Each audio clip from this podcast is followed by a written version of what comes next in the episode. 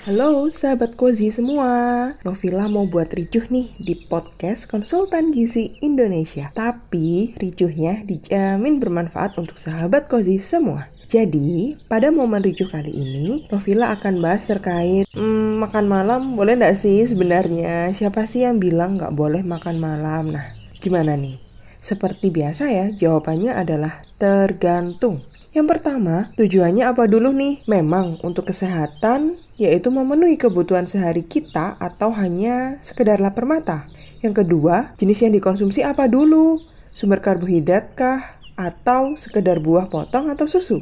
Yang ketiga, semalam apa sih yang dimaksud sahabat cozy ini? Yuk, akan Novila bahas satu persatu. Sebelum itu, Novila akan bahas siklus tubuh kita dulu ya. Jadi, di malam hari itu adalah waktu istirahat. Tubuh kita akan melepaskan melatonin yang mengakibatkan menurunnya insulin dan menghambat kemampuan insulin untuk metabolisme glukosa. Jadi, kita sesuaikan dulu nih tujuannya makan malam untuk apa. Yang pertama untuk kesehatan, dalam artian mencukupi kebutuhan energi dalam sehari. Atau masih dalam rentang kebutuhan tubuh kita tidak akan menjadi masalah. Karena itu adalah hak kita. Selain itu, bisa juga ada kondisi tertentu, seperti adanya diabetes mellitus atau sakit gula. Disarankan untuk adanya snack atau cemilan di malam hari sebelum tidur, supaya gula darah tetap terjaga tidak terjadi hipoglikemi saat terbangun di pagi hari. Nah, yang kedua nih, jika tujuannya hanya sekedar untuk lapar mata atau sekedar ingin bahkan penangkal biar tidak bad mood misal, tidak disarankan ya sahabat cozy karena resikonya jika itu lebih dari kebutuhan harian kita dan berlangsung terus-menerus dalam waktu lama, tak lain tak bukan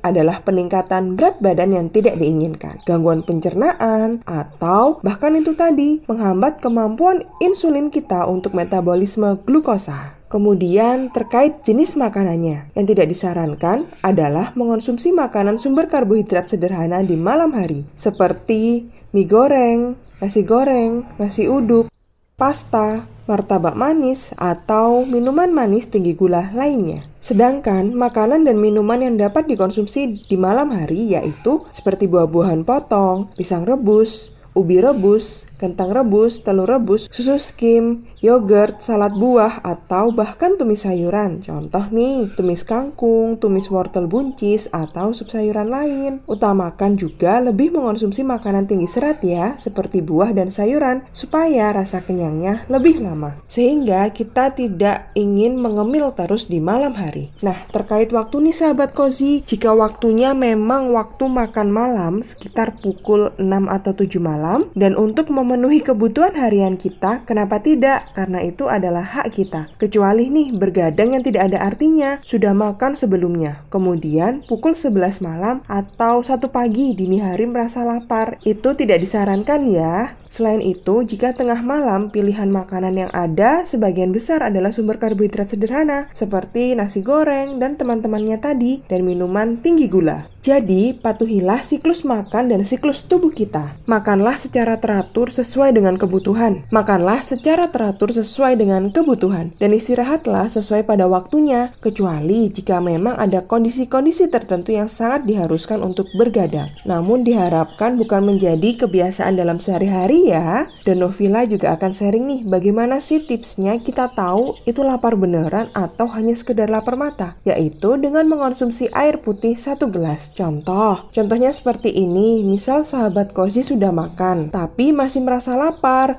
minumlah satu gelas air putih. Tunggu kurang lebih 15 menit. Kalau masih lapar, minumlah lagi dan lakukan itu sampai tiga kali. Jika memang masih lapar, bisa jadi sahabat kozi memang lapar beneran. Jadi silahkan makan, tapi ingat, jika terpaksa untuk konsumsi makanan di malam hari, pilihlah sumber atau bahan makanan tinggi serat, hindari tinggi gula, tinggi lemak, dan karbohidrat sederhana. Sesuai anjuran makanan yang disarankan tadi ya sahabat kozi, semoga bermanfaat. Salam jiwa, anti mitos, dan hoax.